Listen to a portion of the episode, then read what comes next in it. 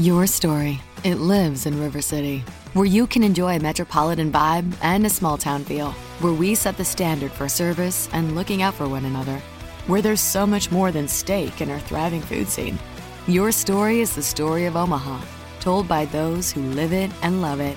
Whether that's helping you keep up with the Cornhuskers or creating the content you crave. And here in the Omaha World Herald is where it comes to life. Omaha World Herald, where your story lives. Getting that just right temperature or getting an energy efficient appliance. It's not only about making smart changes today, it's about creating brighter tomorrows with simple steps to save energy. Plus, you'll help protect the environment for years to come. A better world for you, your family, and your community. Get started with rebates and discover what energy efficient choices can help you power what's next at alliantenergy.com/rebates. Today, Nick is joined by NDT Scouting founder and lead analyst Kyle Crabbs to discuss Kirk Cousins' impact on the top of the draft, as well as some of Kyle's latest draft takes. After that, Nick, Eric, and Carl break down the remaining Senior Bowl roster including the tight ends, offensive line, and the entire defense before Carl heads down to Mobile to cover the event for Mile High Huddle. Welcome to the Huddle Up Podcast, your go to show for all things Broncos.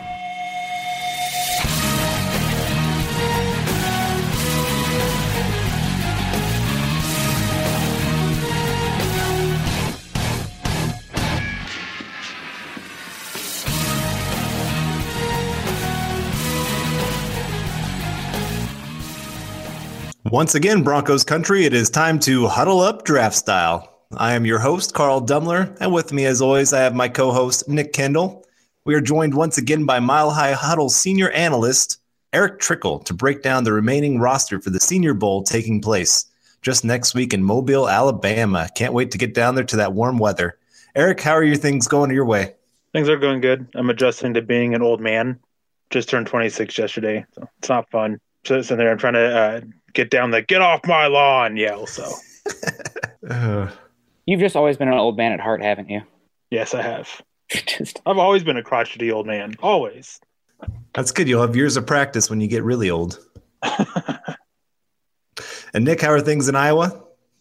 Uh, cold, pretty cold. This past few weeks have been not great. I mean, it's winter in the Midwest. What can you expect? But doing well. Excited about reading about the Shrine Bowl. You know, things are really kicking off and enjoying all these football games. I mean, how about that into that Vikings game?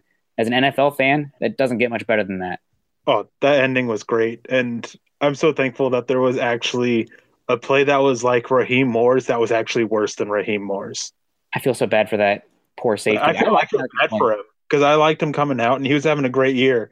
But that is a play that'll live for him with him forever and I hope that it doesn't ruin his career like it did for Rahim Moore.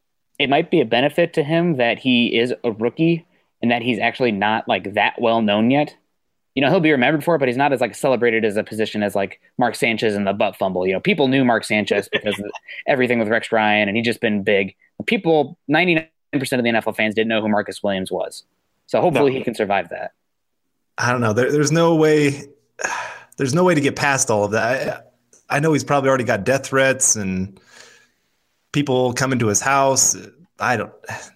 I just remember with Rahim Moore, all those things happening to him, and that just lives with you. That sticks with you. I, I hate when fans get to that point where they think it's okay to make death threats just because a player missed a play in a football game.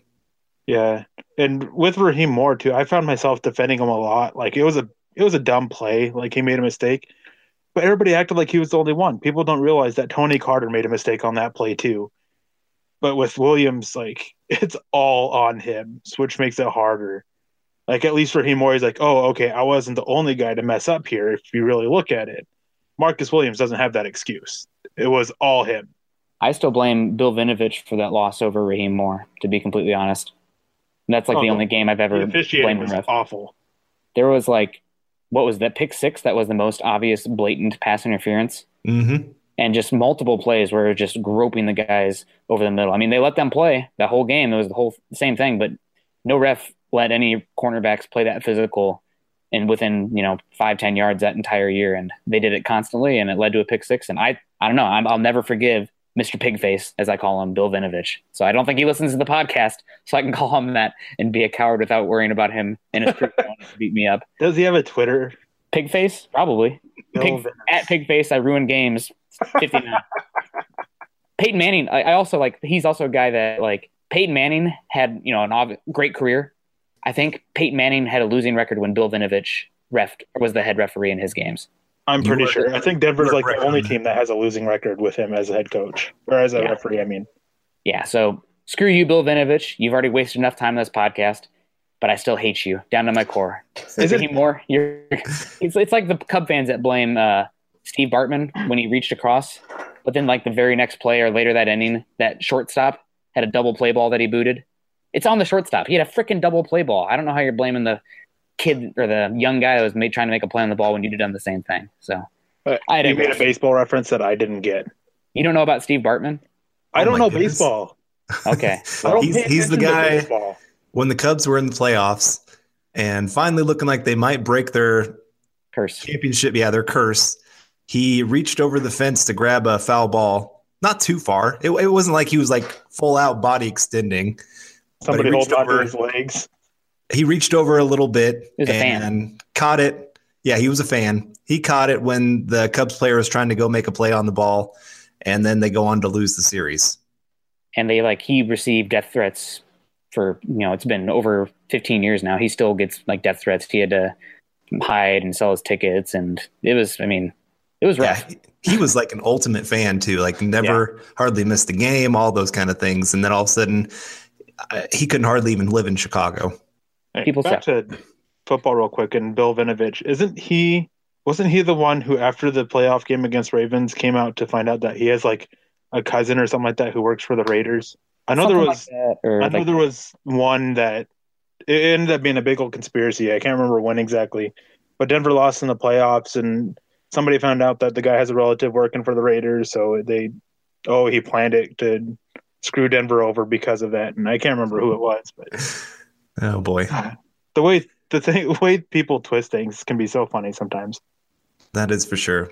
Well, we better get back to football here. And of course, we want to let our listeners know that the Huddle Up 2018 draft show's focus is all things that relate to your Denver Broncos as pertains to the upcoming NFL draft. With Nick and myself, and of course, Eric being draftaholics, we will be bringing you fresh insight and analysis each week in every single episode from scouting reports, player value, scheme, and pers- personnel fits and general draft related banter. You can follow myself on Twitter at Carl Dimmler MHH, as well as follow Nick at Nick Kendall MHH and Eric at Eric Trickle. Be sure to tweet us any questions or opinions you have because we live for talking Bronco and draft football. You can also follow the podcast Twitter account at HuddleUpPod, and make sure you check out ours and our co-writers' written content on MileHighHuddle.com, a part of Scout.com, and an affiliate of the CBS Sports Digital Network. We know you listeners are as football, draft, and Bronco crazy as we are. So please give us a click and subscribe to us on iTunes as well as Stitcher. And don't forget to share us on Facebook and Twitter. We wouldn't be here today without you listeners. So, as a call to action, please go and take the time and go to iTunes or Spreaker to rate and subscribe to let your voices be heard on how you enjoy the show. And we are now joined by NDT scouting founder and lead scouting director at FanRag Sports, Kyle Crabbs. Kyle, thank you very much for joining us on the show today to discuss some of your latest work over at NDT. I know this is probably the busiest time of year for you, grinding away on tape hours a day. So we really appreciate you taking the time to join us to talk some NFL draft, especially as it pertains to the Denver Broncos. Nick, it's my pleasure. It's good catching up with you again. Yeah, awesome. Uh, next time you're in Iowa City, I'll get you another beer. I don't know. You guys gonna let me back in after my uh, assessment of CJ Beathard last year? I was told my invitation was rescinded. As if I have any clout around this area, I'll let you in. But it kind of depends on how you end up with uh, Jewell. Okay. No, I'm just kidding. we'll talk about that though a little bit here. But first and foremost, got to talk about your latest piece that I saw up on NDT, your Kirk Cousins piece being a domino effect on the rest of the league. And I couldn't agree more. Kirk Cousins definitely is a guy that the Broncos have interest in. I've heard that they have the language for a contract already squared up and have the proper cap moves set up as well that Broncos are going to make a move at Kirk Cousins. What do you think about that as far as it pertains to the Denver Broncos in the draft upcoming?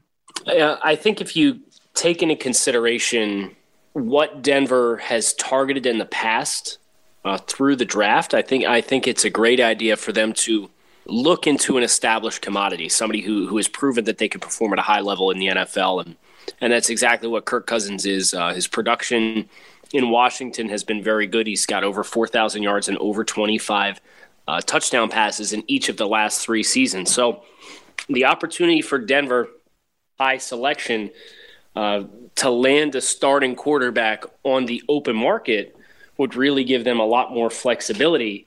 And really, whoever Cousins goes to, if it's one of those teams in the top 10 or top, top 12, you're going to see this ripple effect working all the way down the first round. Where, you know, if, if Washington is able to re land his services, then you'll see probably a little bit more urgency at the top of the draft for quarterbacks, or uh, it can change the order that guys fall based on team needs. So it's a really interesting dynamic that hasn't really been talked a whole lot about, but he's going to be the first shoe to fall.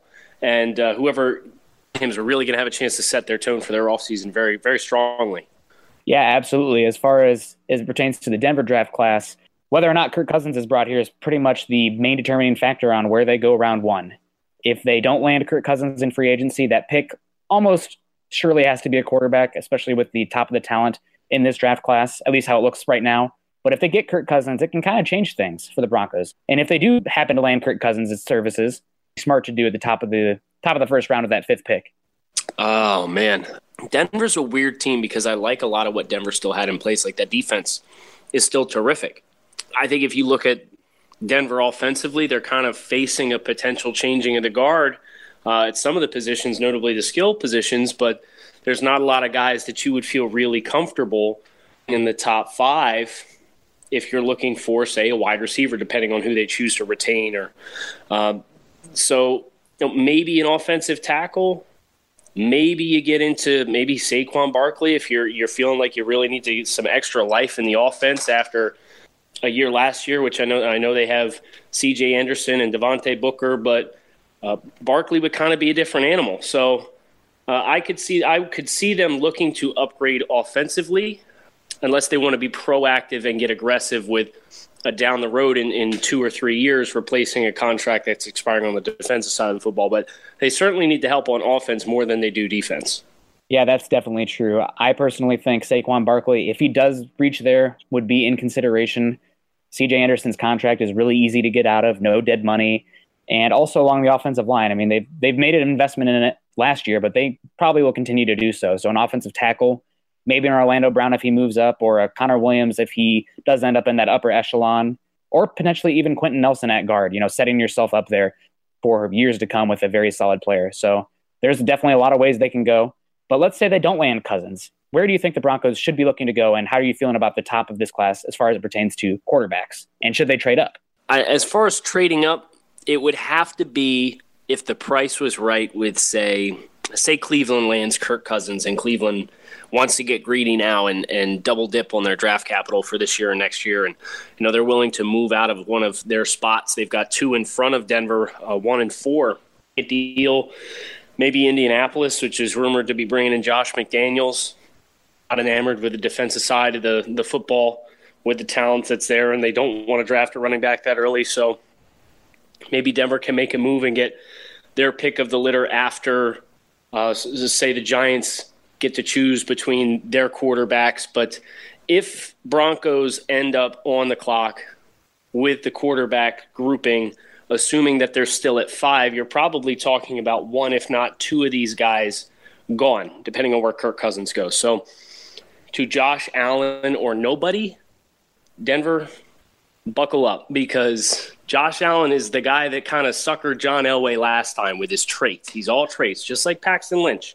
I really honestly feel like Allen is the kind of quarterback that needs time and a lot of time because I, am not confident with his ability to see the field and, and, react after the snap and make sound decisions with the football. And uh, he's got that confidence in his arm, but it's to a fault. So he, he will see any throw out on the field and think he can make it. And you know, six times out of ten, he might be right. But the other four times, it's it's a very risky throw. It's a turnover worthy throw, and that's kind of what Denver got wrapped up into last time, and it did not work out. And That's not to say Josh Allen's guaranteed to not work out, but he's going to have to go to a very good situation. He's going to have to get a lot of really sound development and coaching, and it's it's that that to me is just not worth a top five selection, even if he does have the arm ability to make any throw on the field. Yeah, absolutely. I'm with you 100% there. Josh Allen is a buyer beware.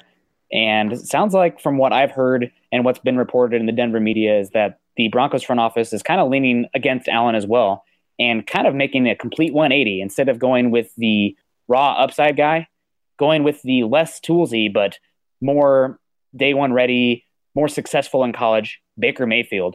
They've even gone as far as to request that he be put on the North roster at the Senior Bowl so they can get a hands-on look at him. What do you think about the Broncos going with a potential, you know, outside of that prototype that John Elway kind of has established so far in a shorter but very effective and very exciting Baker Mayfield? Oh, I think it would be a great indication of some some self awareness and self scouting by the Broncos uh, to be able to take a step back and look at the players you've invested at the position before, and having seen that they've not come to fruition for you, um, and being more willing and more open minded to receive another kind of player. I think Baker Mayfield's an excellent quarterback. He's going to be my top rated quarterback. It, his film, his on the field product, as you said, he's not as toolsy as some of the other quarterbacks. For me, Josh Rosen is the cream of the crop in that category. But when you look at the entire resume, um, Mayfield does edge him out for me personally. Uh, it's kind of a vanilla versus chocolate debate, though. I like both of them very, very, very much. Sam Darnold, more of a rough around the edges, but has some tools and also has some warts that you're you're just going to have to accept. You know, the, the throwing motion. I don't think you're ever going to successfully overhaul or change that throwing delivery is always going to be the way that it is, so you have to be comfortable with that. But Mayfield really like the way that he's grown and and become able to in the structure of the offense just as well as he did outside of the structure of the offense. When he he was back in 2015, Baker was very much kind of just a freelancer and as Oklahoma has lost skill players, you've seen Mayfield have to evolve his game into being more systemic and being able to read the field and, and, throw against zone coverage into spots and not just extend plays with his legs and then throw it. And that growth for him has been tremendous and polished. Uh, I really like how he's consistently balanced and he's always in a position to throw the football from the pocket. So uh, Mayfield's a player I like very much. He's going to be my top quarterback. Between him and Josh Rosen, I don't think you could go wrong in this class. Absolutely. And that makes a great transition to your 10 takes article that you just recently had out. And in the article, you stated that Josh Rosen will probably end up with the highest film grade that you have on any of the quarterbacks this year. Not the overall grade, but the film grade. And what about Josh Rosen to you that you saw on tape made him projected to have that highest score? Yeah, I, I think for Josh, it's a combination of the mechanics side of being a quarterback, his arm ability, his natural arm ability, whether it's throwing with pace or throwing with accuracy and then the mental side of the game where he's able to process the kind of coverages that he's going to consistently see in the NFL. And what I mean by that is not you know, cover one versus cover two versus press man and, and that sort of thing. It's more seeing that a guy is covered, but there's still an opportunity to throw a completed pass. And Josh Rosen throws his receivers open with the placement of the football against man coverage better than anybody in the class. And that for me is that mentality is the same you have to have if you're going to consistently beat man to man coverage. So, for example, I was out in Memphis to watch UCLA play Memphis this year, and UCLA took over a possession inside their own two yard line, down by three in the second half of this football game. And Rosen uh, takes a drop back and throws a corner route to his tight end, who has a defender on his hip to the field side of the formation. And Rosen places the ball deliberately at the end of his wingspan to the boundary, throwing away from the defender, even though there's tight man coverage. And that ball is caught for a big chunk gain of 25 plus yards. Those kinds of throws to me really stand out. And that's what makes me really confident in Rosen with the way he sees the game mentally and how he's willing to throw to guys that, even when they're covered, make chunk gains and completed passes. That, that makes me feel really good about his skills. Yeah, on tape to me, he looks to have be almost the complete package. However, I did notice that he had some issues as far as it came to play under duress, especially when he had pressure. I saw improvements there from his sophomore year, granted the limited tape considering his injuries, to this season. But do you have any concerns about his ability under duress and under pressure? I, I wouldn't say it's necessarily concerns with under duress and under pressure. It's more he needs to know when to not be the hero. And that's something that he's openly admitted uh, in post game interviews after making decisions that have been costly in football games, and that it's okay to live for another down.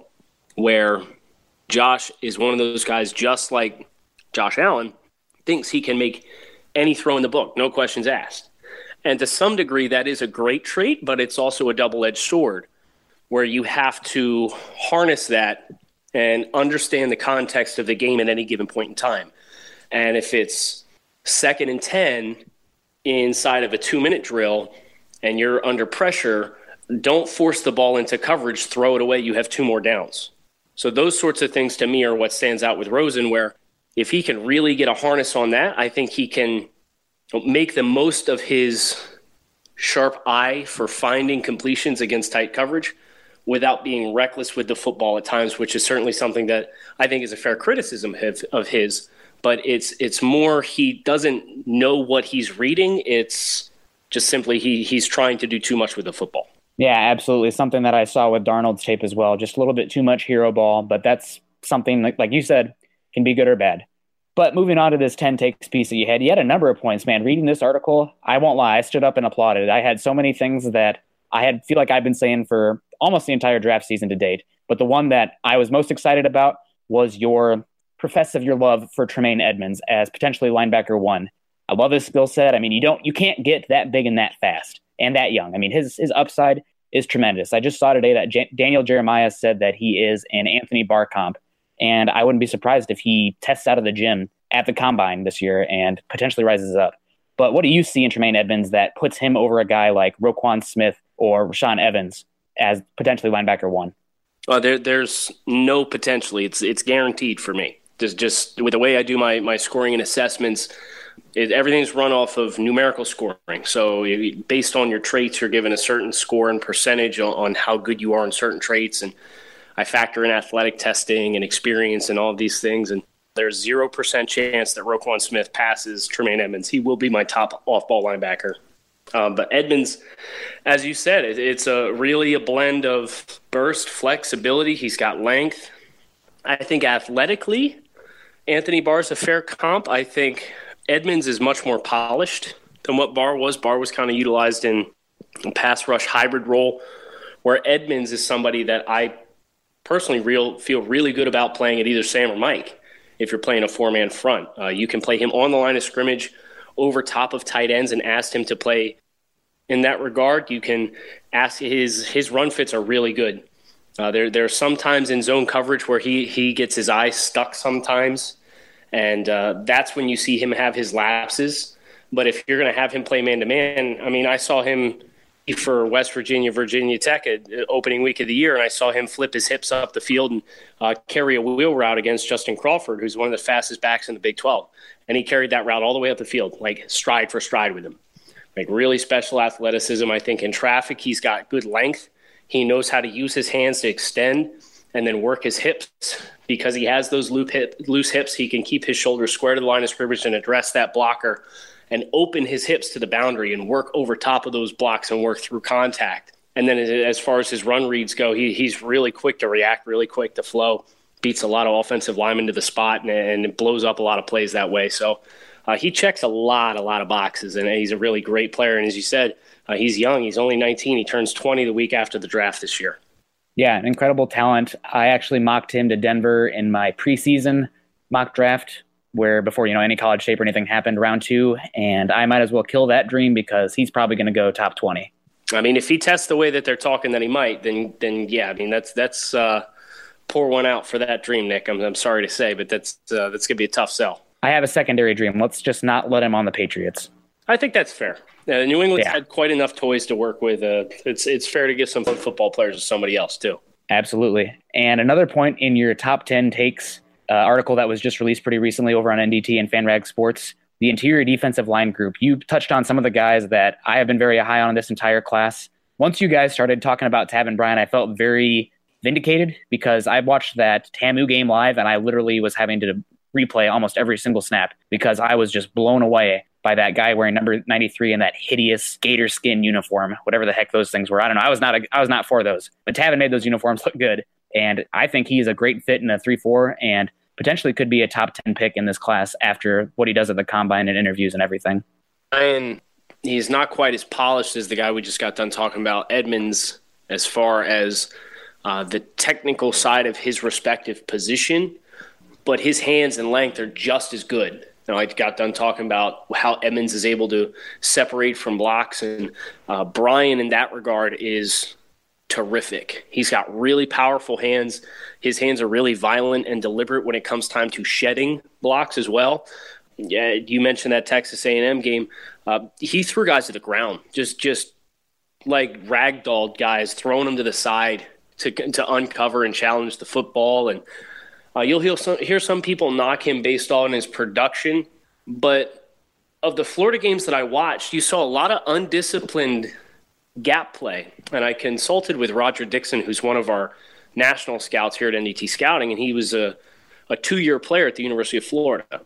And he talked about the defensive line coach and, and, the philosophy that they had, where they just said, hey, go, go create havoc in the backfield. And then you turn on the tape and you look and you see, and there's really not a lot of really strong gap integrity on that defensive front. So Bryan can uncover and throw his guy to the side and, and, accelerate to the mesh point. But if he's got a gap that's two gaps over, that's five yards wide, not for that back to just kind of shift immediately out of the mesh point and accelerate through a gap for a big gain. So I would encourage folks that watch Bryan, don't be turned off by his lack of production. Go watch him play because there's two very different stories being told versus the numbers you read on paper – and what you see him doing to opposing offensive linemen on the field. Yeah, absolutely. And anybody who's been listening to this podcast knows I've been banging the table for Taven Bryan as a great fit for what the Broncos like to do in that 3 4 front, that one gap interior penetrator. I mean, he's he looks like probably the best one in this class in that regard. But the Broncos' needs kind of have shifted since then. Now picking top five and needs on quarterback in the offensive line. So again, another dream that I'll probably have to pour one out for, but that's okay. That because the 2019 defensive line class but back to 2018, we also have a couple other guys that have some potential in Vita Vea, Da'Ron Payne, and Maurice Hurst. And out of these guys, who really stands out to you? Uh, Vita Vea really surprised me when I watched the film, just how physically dominating he was. And when I watched 2016, it was okay, you know, he's kind of another Danny Shelton type. Um, he's not the longest with his arms, so you know two gap roll is kind of scary for him, and uh, he he's really good if he gets hip to hip early on in snaps. But if you ask him to play through contact and continue with his penetration role, he has a hard time with that because he can't get off blocks very easily. But then you watch him this year, and he's like a totally different player. He he has really developed with his hands and counters, and he has he has this one arm hump that I've seen send uh, three offensive guards just to the moon where he, he hits you and you, you fly five yards. It's really impressive, the upper body power that he has. And uh, Vea is a guy that when he came into being recruited from high school, he was in the, I believe, the 280s. And he, he's uh, bulked this frame up to over 330. Back weight is, we'll find out soon enough in the weigh ins period for the NFL Combine. But he's added a lot of weight to his frame, but he's he's maintained almost every bit of athleticism that he's had, which is really surprising. Usually, see, you see guys that slow down a little bit, but uh, he's just as bursty off the snap, and he's now added a really effective usage of his hands to get off of blocks and avoid blocks altogether, and it's a really potent mix. Uh, you talked about how Denver likes to, to get after it with one gap penetrators. That's actually where I think he's best served. Uh, you'll hear people. Your story. It lives in River City, where you can enjoy a metropolitan vibe and a small town feel, where we set the standard for service and looking out for one another, where there's so much more than steak in our thriving food scene. Your story is the story of Omaha, told by those who live it and love it. Whether that's helping you keep up with the Cornhuskers or creating the content you crave. And here in the Omaha World Herald is where it comes to life. Omaha World Herald where your story lives. As an agribusiness expert with Alliant Energy and a farmer, I know how important it is to get the most out of your land. I know that also applies to getting the most out of how your farm uses energy. That's why Alliant Energy offers free farm energy assessments. With a farm energy assessment, someone like me will find all kinds of ways to help you save money and energy. We can even connect you with rebates to help make energy equipment upgrades even more affordable. Schedule your free assessment at alliantenergy.com slash farm energy assessment. Reference him as a nose tackle just because he's 330 plus, but takes him away from where he's at his best. I want him in a single gap. I want him shooting into the backfield. I want him causing penetration. Uh, if you ask him to squat on the line of scrimmage and eat blocks, uh, he, this is not a player where you can have your cake and eat it too. He's he's going to lose some of his effectiveness if you take him away from what he does best.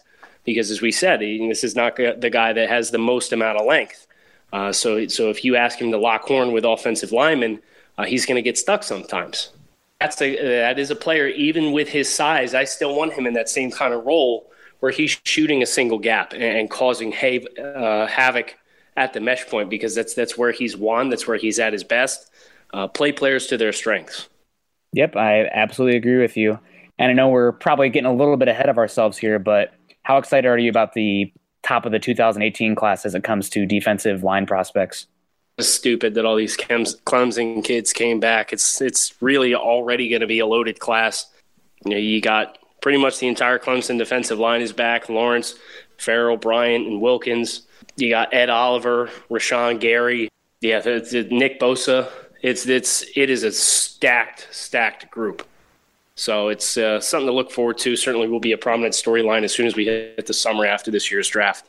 Yeah, absolutely. One of those guys that definitely made an impact and made me stand up at attention in the college football playoffs was Raekwon Davis is another guy that I think could work his way in there to a top 15 kind of pick. But moving on here, I I really did also like your point in this top 10 uh, point article you had out Auden Tate, a guy with great size and really hasn't been the most productive during his tenure at Florida State. But as far as a wide receiver class that outside of Calvin Ridley doesn't really have a for sure kind of first round kind of guy, I really like what I saw from Auden Tate, and I was glad to see that you thought he potentially could end up being wide receiver one in this class as well. Yeah, Tate compares pretty favorably to uh, Courtland Sutton from SMU. Uh, obviously, has played at a bigger school, doesn't have quite the same amount of production. I would have loved to seen what Tate would have done this year uh, with Deondre Francois quarterback all season instead of uh, James Blackman, which is uh, uh just one of those things. Uh, Tate was still productive in the red zone, still made a lot of plays on 50 50 balls.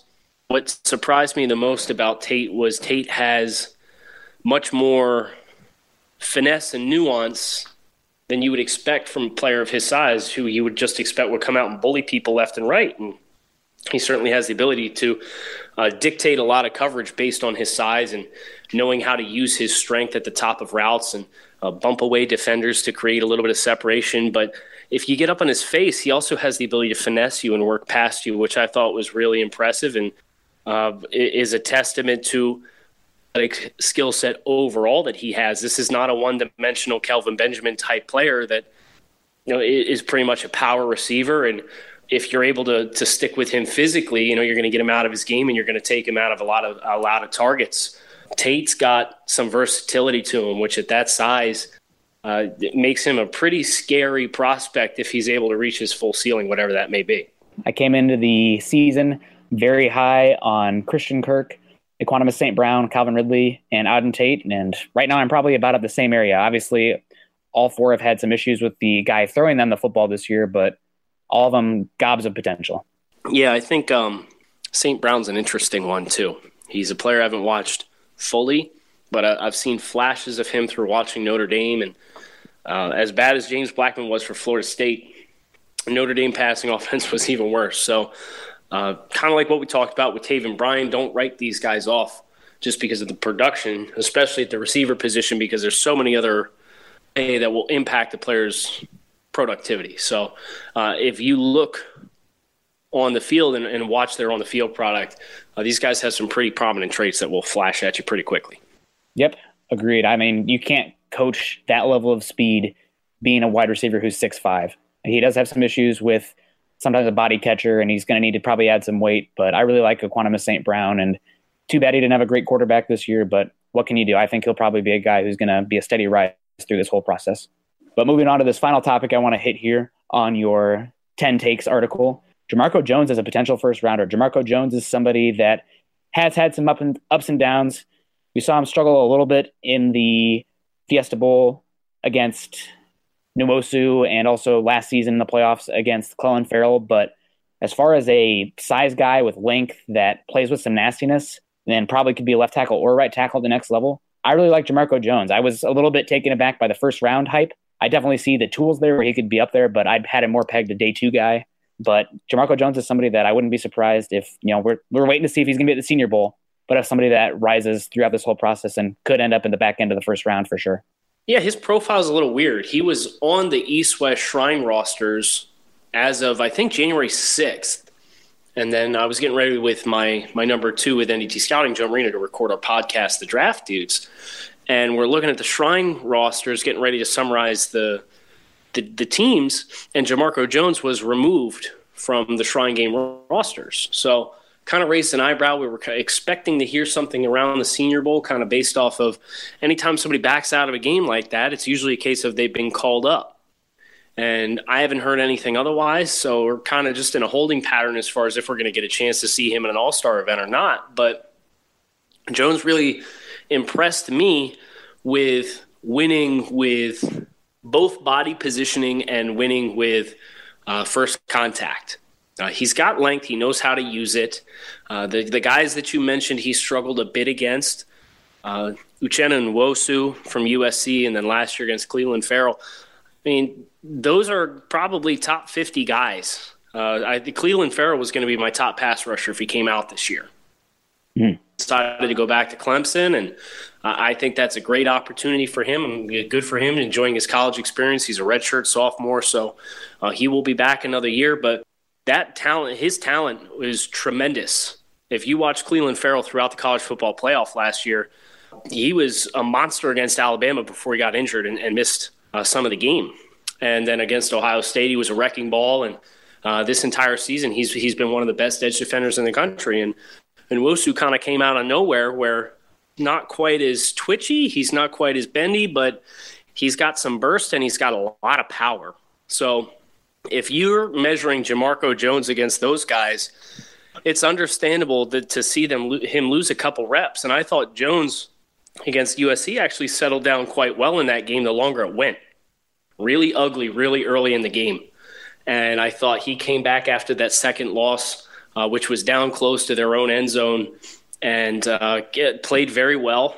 Uh, he knows how to win body positioning. He uses his hands uh, to kind of move the bodies of defenders to turn them and get them where he wants them so that he can work his body around and, and seal off gaps in the run game. And uh, if you're looking for somebody that can win with either zone style blocking or or gap power style blocking, Jones has a good amount of functional power. He's got pretty crisp first hands as far as when he lands his punches, you feel them.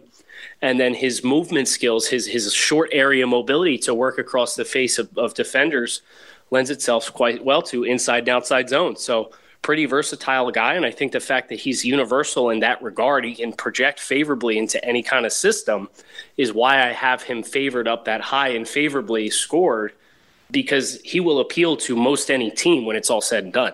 Yeah, he's a guy who I'm hoping everybody will get a chance to see down in Mobile. It's going to be a pretty good offensive tackle class this year, uh, at least in the first two, three rounds. I mean, you got Connor Williams, Orlando Brown Jr., Mike McGlinchey, Martinas Rankin, Tyrell Crosby, Jamarco Jones, like we talked about, Brian O'Neill, Kolton Miller, Chukwuma Okorafor, and he got some small school guys who are going to be pretty intriguing as well. Desmond Harrison, Alex Cappa, and Brandon Parker. Out of those names, are there any guys that you're really looking forward to to digging in a little bit more, or who's going to surprise down the stretch and help the NFL because this is a league that's starving for offensive line and specifically offensive tackle talent this day and age? Yeah, Chukwuma Okorafor from Western Michigan is another one that stands out to me as far as uh, I thought his 2016 tape was probably a little bit better than his 2017 tape, uh, but he's had his, his opportunities to showcase himself against some pretty prominent schools, even going back to last year against Wisconsin in the New Year's Day Bowl. And they had TJ Watt and Vince Biegel and Garrett Dooley. They had some nice pass rushers in that game. And uh, he, he showed pretty well in that game, much better than his teammate Taylor Moton did, who was a, a day two pick to the Carolina Panthers. So, uh, he's got really nice movement skills. He's a little bit raw with his hands still, but uh, when he's balanced on his pass sets, uh, he's a game over kind of guy because he's got a lot of length. He's got pretty nimble feet and he's got a really thick lower half. So he transfers power through the ground really, really well. So um, Okorafor from Western Michigan is kind of the one that's going to buzz because he's got a lot of traits and he's a small school kid. So not a lot of guys have seen him. So once he gets out on the national landscape, I'm expecting that's a guy that's going to shoot up a little bit. And they have not officially announced the North or South rosters yet at the Senior Bowl. But with the Broncos coaching the North team, I would not be surprised at all if they had Chukwuma Okorafor on their team and getting a hands-on look at at him as well as Baker Mayfield. So definitely an interesting time in Mobile for the Broncos, Bronco fans, and thank you, Kyle, for taking time out of your day. I know you're this is the busiest time of year to come in and join us on the Huddle Up podcast. Uh, anytime, Nick. Uh, let me know when you want to have me back on. Happy to talk with you guys, give you my eye, and hopefully we could see Denver kind of turn this thing back around. And it's fun seeing Denver be good because they they got a great stadium and great fans there. So hoping the best for you guys and that this uh, this early picking thing it's for the birds. So I hope you guys put it behind you pretty quickly. Yeah, fingers crossed. But it's not the worst to have a little bit of interest in the Broncos draft. You know, I know that you and you and Joe specifically, being Dolphins fans and uh, Bills fans, a little bit more used to being on top of the draft. No offense. So hopefully we'll turn it around. But this is this is the year to do it, and fifth pick is definitely going to be an intriguing. You can find Kyle on Twitter at NDT Scouting. And make sure you go check out all his articles and everything over on FanRag Sports, uh, along with his podcast, The Draft Dudes, hosted with another guy that I enjoy a lot his insights, Joe Marino. So what do you, what's the next bit that's going to be coming out here for NDT scouting that we can look forward to? I'm actually hoping before I go down to, to Mobile, I'm flying to Charlotte on Saturday morning to hook up with Joe and we're going to be driving down from there together. I'm hoping to get my top five positional rankings out at ndtscouting.com by Friday before I ship off and head down to Mobile because once I'm down there, it's kind of all business until the game's over. So that's kind of my goal. We had one of our national scouts, Jonah Tolles, just put up a top, top 60 big board. Uh, we're trying to get a mock draft up this week over at NDT Scouting as well. So a lot of good stuff to look forward to, a lot of buzzy topics that uh, a lot of people enjoy reading and getting insight on. Uh, we're trying to please the people. We're people pleasers. Absolutely. Well, you pleased our listeners by gracing us today. So again, thank you for coming on, and we'll look forward to getting you on here again. All right. Thanks, Nick. Well, before we finish off our Senior Bowl roster and the upcoming week that is going to be so huge for the Denver Broncos, we thought we'd take some time because this, there's kind of a, a forgotten game that happens this week that's going on right now that the Broncos pay very, very close attention to, and that is the East West Shrine game. And we have our own senior analyst, Eric Trickle, who has done a lot, a lot of research on these players and has some guys that he has really been trying to keep an eye on and has heard some very good things about. So, Eric, how about you tell us a little bit about some players you've heard some good things about here at the Shrine Game?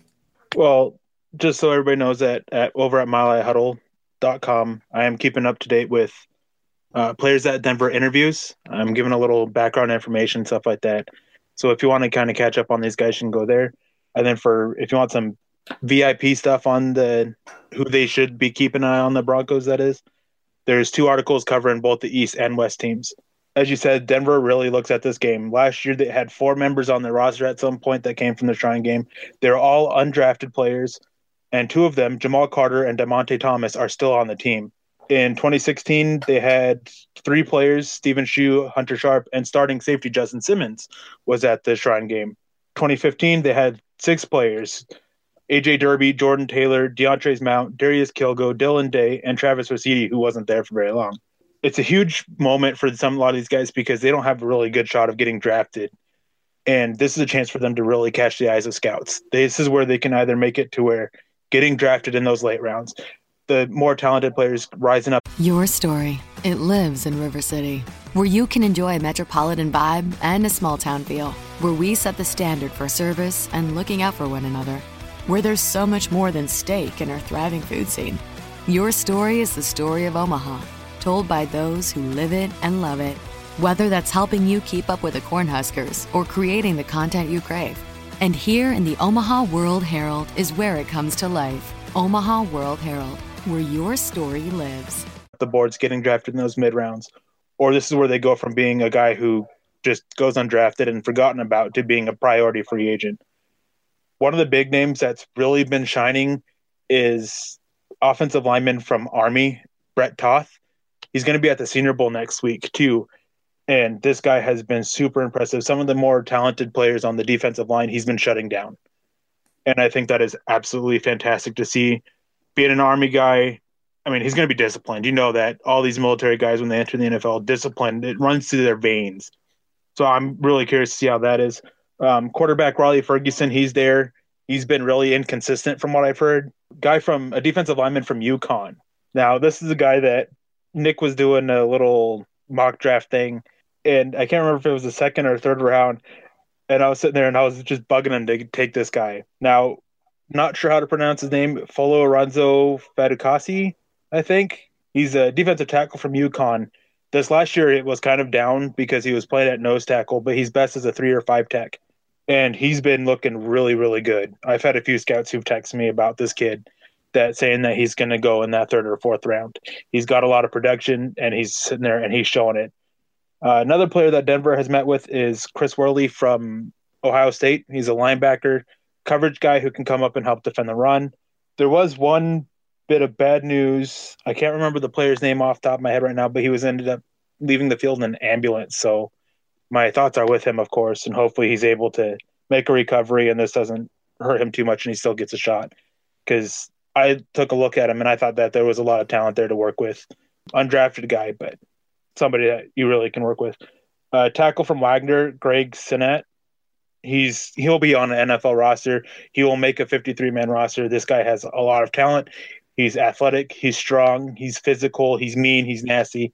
His technique is really good. His footwork's really good. There's some issues with his lean. He leans a little bit. Just all around, there's a lot of talent on this in this Shrine game. One of the more talented Shrine games that we've seen in recent years. They have uh, Justin Jackson, a running back from Northwestern. There's a running back from Fordham who's looking really impressive. Chase Edmonds from Fordham. Just a bunch of different guys. They've met. Denver's met with a big tight end, Jordan Thomas. He's like six foot six, 280 pounds wasn't known for being a pass catcher at I want to say Mississippi State is what school he was from. But he's showing off his hands now, and I guess that he's been really impressive with a tight grip when catching the ball and things don't bounce off his hands.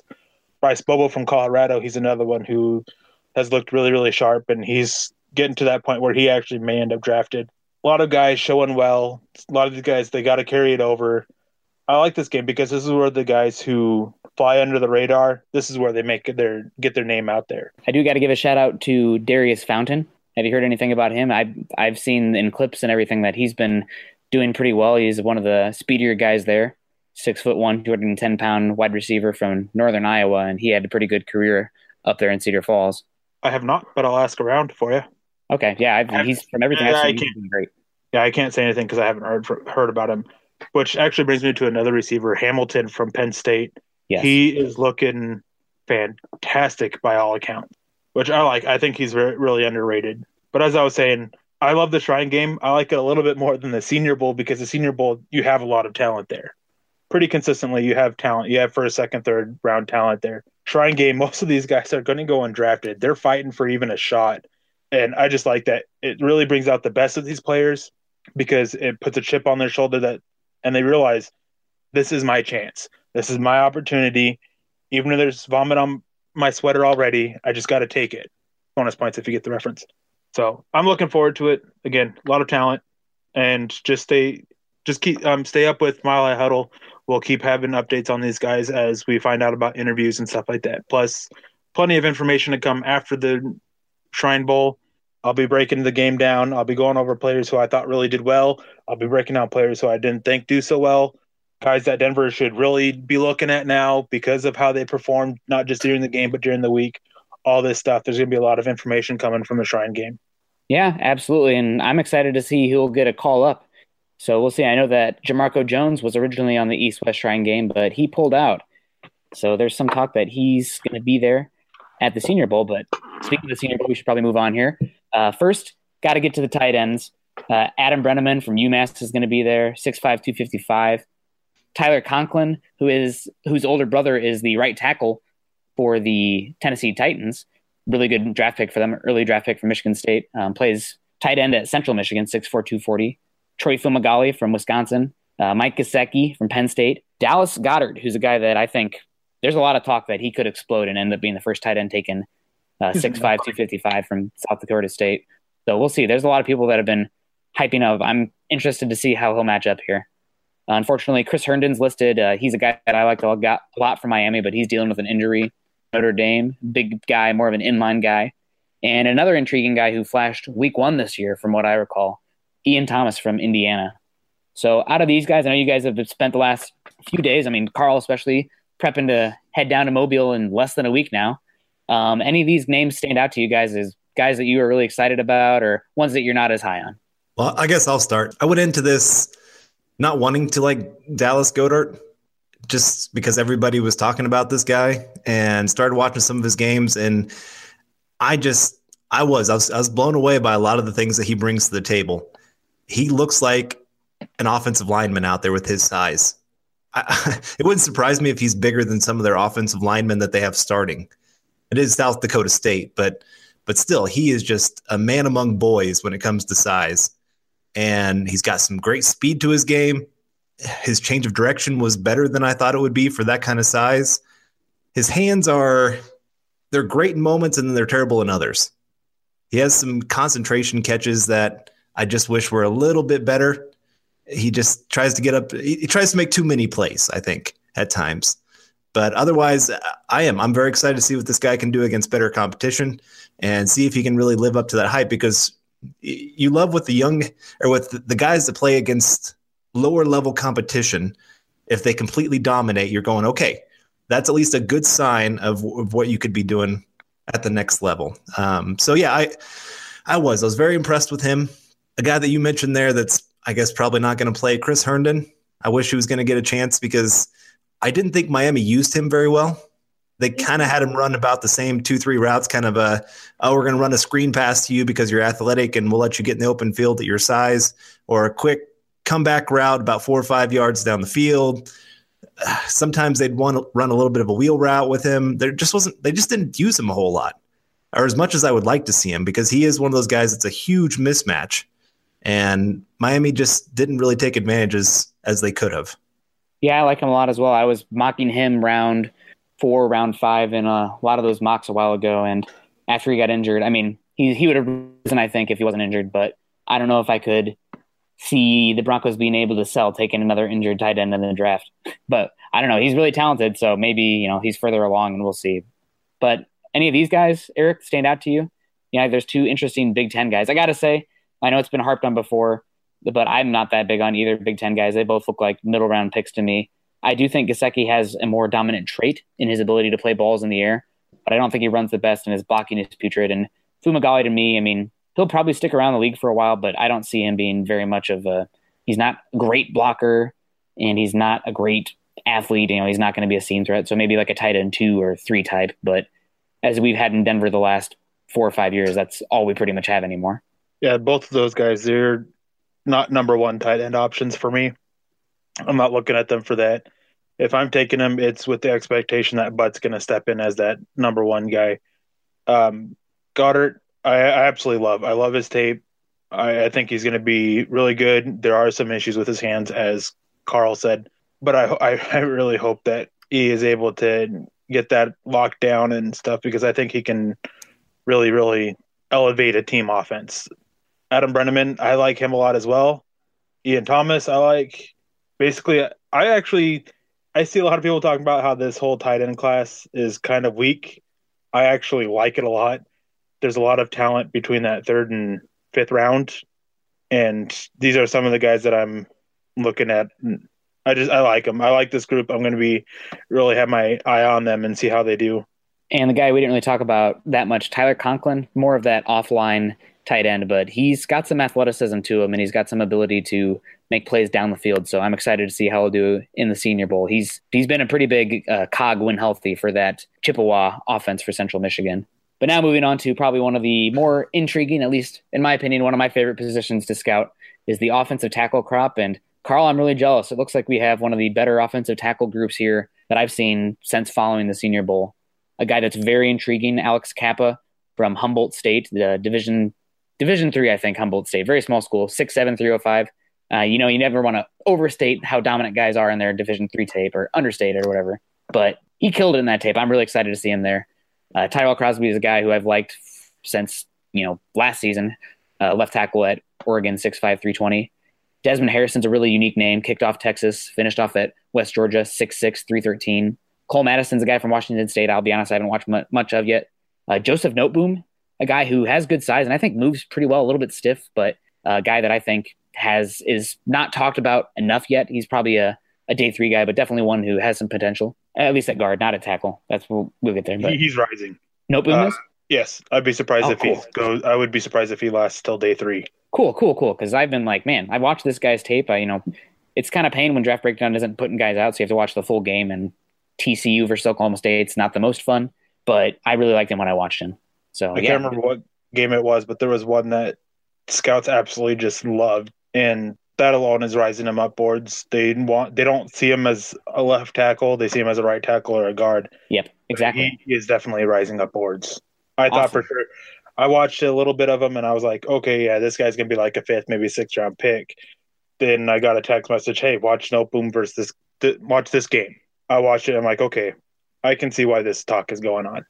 I'll okay, I had him pegged like for the fifth round, as of now, but that's because it's kind of a deeper. There's a glut, I think, day two for offensive tackle. Yeah, it's so, a sweet spot. Exactly. Brian O'Neill is a guy that has a lot of intrigue. Some people think he could end up being one of the earlier tackles selected. We'll see about that. Uh, amazing athlete. If you like fat guy touchdowns where offensive linemen score touchdowns, Brian O'Neill has had like two or three in his career. Uh, Chukwuma Okorafor, Western Michigan, a big guy that can move pretty well. 6'6", 330 is his listing. I'm interested to see how he will measure there. Brandon Parker, really interesting guy from North Carolina A&T. Timon Parris from Stony Brook. Uh, Martinas Rankin, who's another kind of guard tackle type that's been really solid at Mississippi State. Brett Toth, who we've already talked about. And uh, a guy that hasn't been confirmed yet, but there's a lot of chatter that Jamarco Jones might be there. So it looks like if, if all these guys do show up there, it's going to be a really good tackle class. And I'm not super intrigued by the edge class that's going to be there, so I wouldn't be surprised if a lot of these guys stand out. If they don't stand out, that's probably going to be a bigger deal than if they do stand out. Yeah, but Carl, you're heading down there. Which of these guys are you really looking forward to see? You got the big name guys: Martinas, Rankin, Jamarco Jones, Okorafor, of course. That that I'm I'm very interested to see, just because, like you said, that sweet spot's that second, third round, and I can see that being where the Broncos decide to go get their right tackle, left tackle, where whatever you want to I think Bolles can play either side. I think that was one of the things that they were really intrigued by with him. Uh, I, I, really like Jamarco Jones. I think he's one of the most technically sound guys. He's one of those when he gets his hands on you, it's the play's over.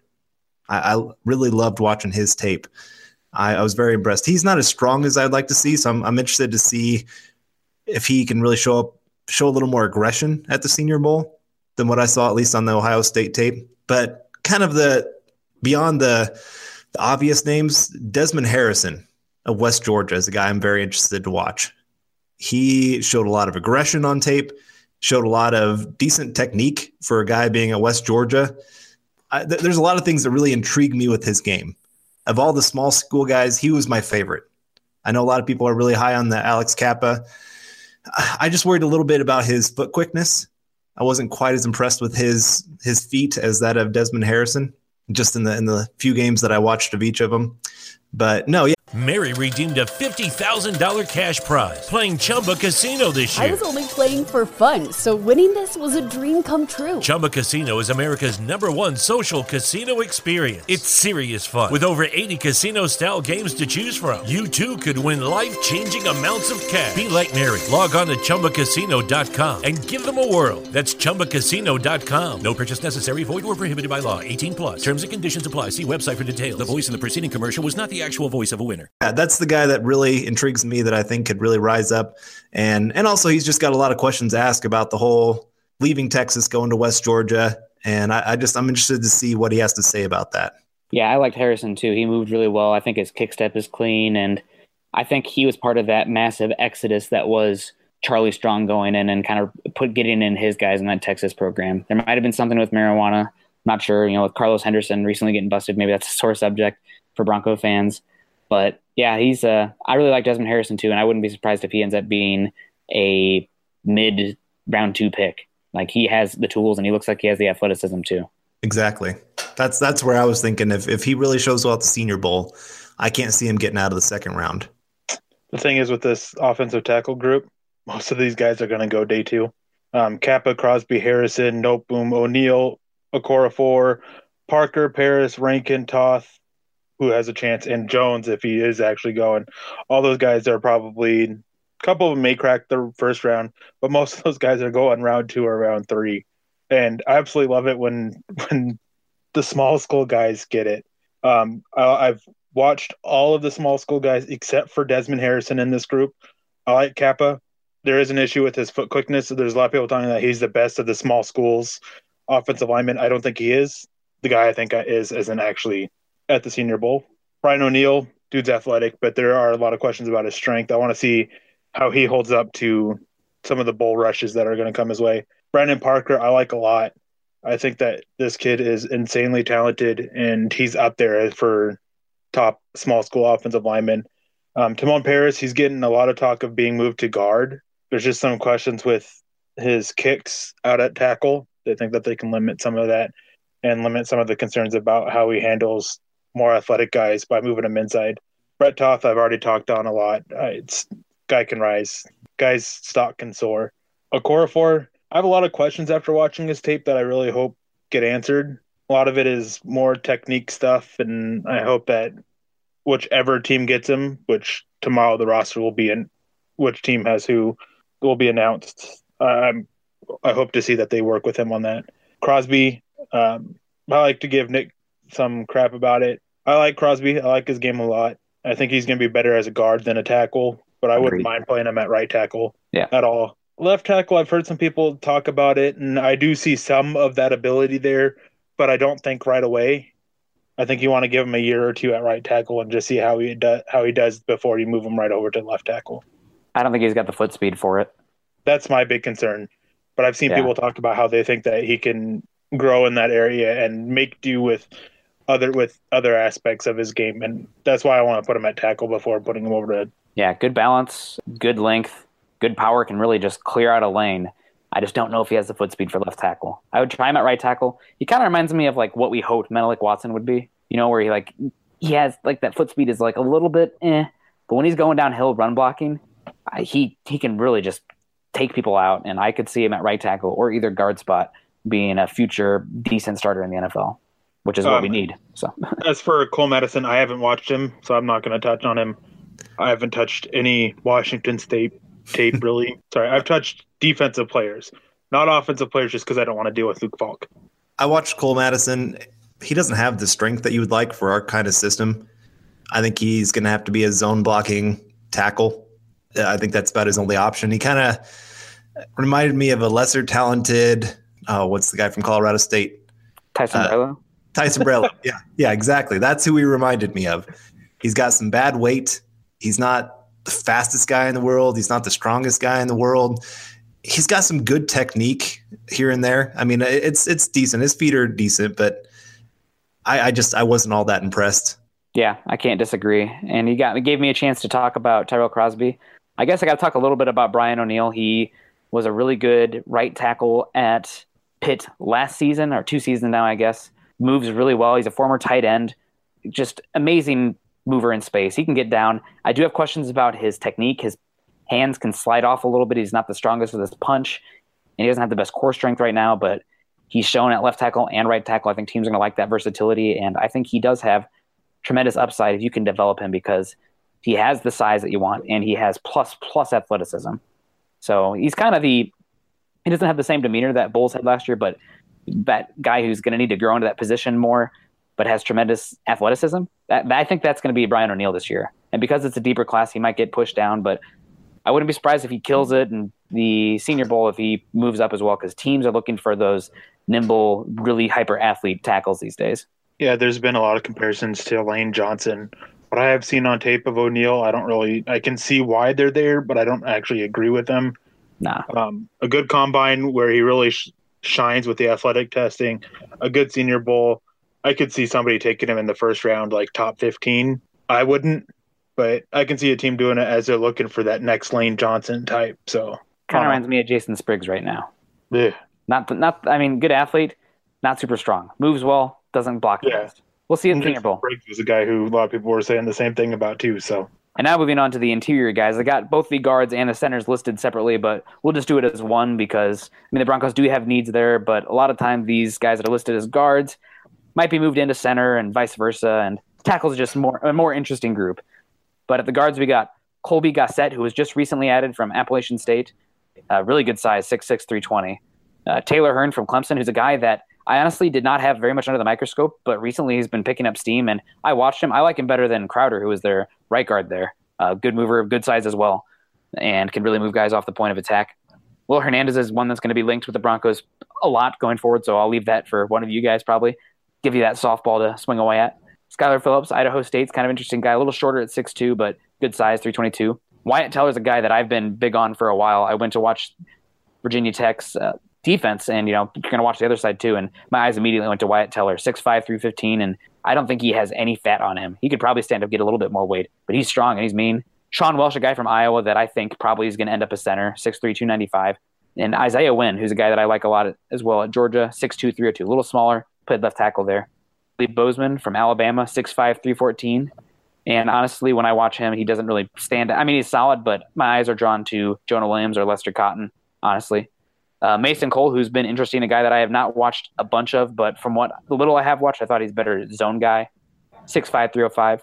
Austin Corbett from Nevada, 6'4", 305. Haven't watched much of him. And Frank Ragnow, who's a guy who had some hype coming into the season at center, uh, 6'5", 317 at Arkansas. And Eric, we've been going with Carlos start. I'll give you the, the floor to start. Out of these guys, who are ones that you're pretty excited about? one of them is Mason Cole.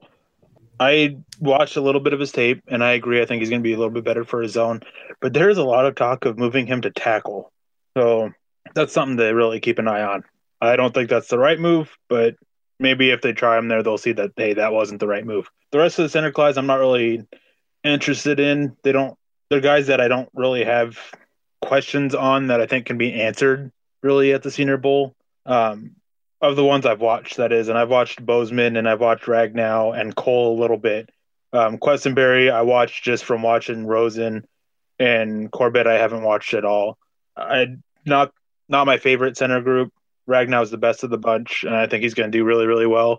As for the guards, obviously there's Will Hernandez. Nick touched on it. He's going to be linked to Denver a lot. The former University of Texas El Paso coach is now the Broncos interior offensive lineman coach. Sean Kugler. Um, so obviously there's that obvious connection there. Keeping a guy, getting a guy that he's familiar with to help be the leader of that interior line that still has some questions. Obviously at left guard, Will Hernandez, he plugs in and plays right there right away. That's all he played at UTEP, if I remember correctly. I may be mistaken though. That's all I saw him at was left guard. Yeah. Skylar Phillips, I'm actually intrigued by. I watched I was watching a defensive player and they were playing Idaho State and I kept going away from the defensive player and onto this offensive lineman. And after the game, I had to finally go and look up who it was, and it was Skylar Phillips. I haven't been able to get my hands on any more Idaho State tape though, so kind of curious about that and want to see more. Taylor Hearn, I agree with you. I think that not just of better than Crosby, I think he was the best offensive lineman on Clemson. I was really impressed with what I saw of him. Isaiah Wynn, um, left tackle, moving to guard from Georgia. Obviously, there's that interest there. Then there's the Virginia Tech kid that Nick is super high on. That I hope he fails, just so I can rub it in Nick's face. no, I actually like what though. I, He looks pretty good. I, I, I like Wyatt Teller. Uh, I think he's going to be a good third round pick for a guard and a guy that you can plug and play, but he's not a guy that you. He's not a guy you actively look to upgrade, but he's not a guy you sit there and are disappointed in starting either. He's like somewhere in that in between that really solid guard that'll do what you want and just be solid in everything that you ask of him. Obviously, there's room for him to grow just with what I see now and him transitioning to the NFL. That's what I see. And I think he can end up growing into something a little bit more. But my best two of the bunch is Hernandez and Hearn. And I am so excited to watch these two guys. Carl, I know that he didn't take your guy, so you should talk about your guy. I will here. I, I was hoping he wouldn't really talk about this guy a whole lot, but Isaiah Wynn of Georgia, 6'2", 302. I love this kid. I have watched a lot of his games, and I just hardly ever see this guy out of position. He locks on to his defender. He has good foot quickness. Not great, but I mean, it's good enough to survive. He's got strong hands. He's very, very aggressive, especially in the run game. I that Georgia run game loves to go right behind him and the guard there, the left guard. They they love that left side, and and he's done it against great competition and and some of the biggest games. I, I thought some of his best games were the the college playoffs. In the national championship, he went against Da'Shawn Hand a lot. Not saying that Da'Shawn Hand is this great defensive end or anything like that. He was at one point the the number one recruit in the country, but he never quite lived up to that hype. He was still decent, but not great. We'll get to him here in just a little bit. Anyway, Isaiah Wynn just eliminated him from the game. He just he did absolutely nothing. Yes, Alabama's defensive line did good, but it was their interior guys, not their exterior guys. And if it was an exterior guy, it was on on the other side of the field. Isaiah Wynn again just shut him down against Oklahoma. I know they don't have a great defense, but again, just destroyed people. It wasn't that he just held his own. It was he was just destroying people. He, he would go through one guy, go look for more work. He just he loves to go find somebody to hit. And and like I said, I just love his hand strength that he can just latch onto a guy and hold on to him. And I just part of the reason I'm so intrigued by him is I just want to see what he can do moving interior wise. Because offensive tackle, I like him a lot. I know he probably won't be able to stay out there for the NFL just with height. I don't think his arms are going to measure quite long enough like you like in the NFL. But I just want to see what he can do against guys that are probably going to be 50 pounds heavier than what he's faced most weeks. Can he still show that same aggressiveness? Can he still show that ability not to get pushed back? Yeah, uh, there, there's just a few more questions, but he he's one of those guys that really intrigues me that I think could really climb up boards when teams see him be successful at the guard position, knowing he could probably play four of the positions on the offensive line if you really needed him to. Again, that's if he shows well. So he's just a guy that I'm going to keep my eye on a lot at the Senior Bowl. Uh, other guys that I'm really intrigued by, I mean, it's hard not to to go right to Will Hernandez. He's just he's kind of that big name of this entire group. A guy that really in the scouting community has just been talked up a lot. Is that number two guard, obviously behind uh, the the Notre Dame kid Wyatt Teller. I, I, guess I'm not as impressed as you guys are with him. I, I didn't think he was quite as strong as I was hoping. I saw him getting pushed around a little bit, thrown to the side on a few different plays. I thought technique wise, he looked pretty good. And like I said, he's kind of that plug and play. He's going to be ready day one to to enter the NFL. But I just I wasn't quite as impressed as you guys were. I like him more in zone. Yeah, that, that was me too. Yeah, he needs to put on like another 15 to 10 to 15 pounds of mass. And he, he was a tackle, I think, just last season. So he moved into guard. This is his first year there. Good at moving to space, good athlete, good demeanor. Uh, but yeah, I agree with you, especially in a power scheme, unless it's going to pass heavy power scheme.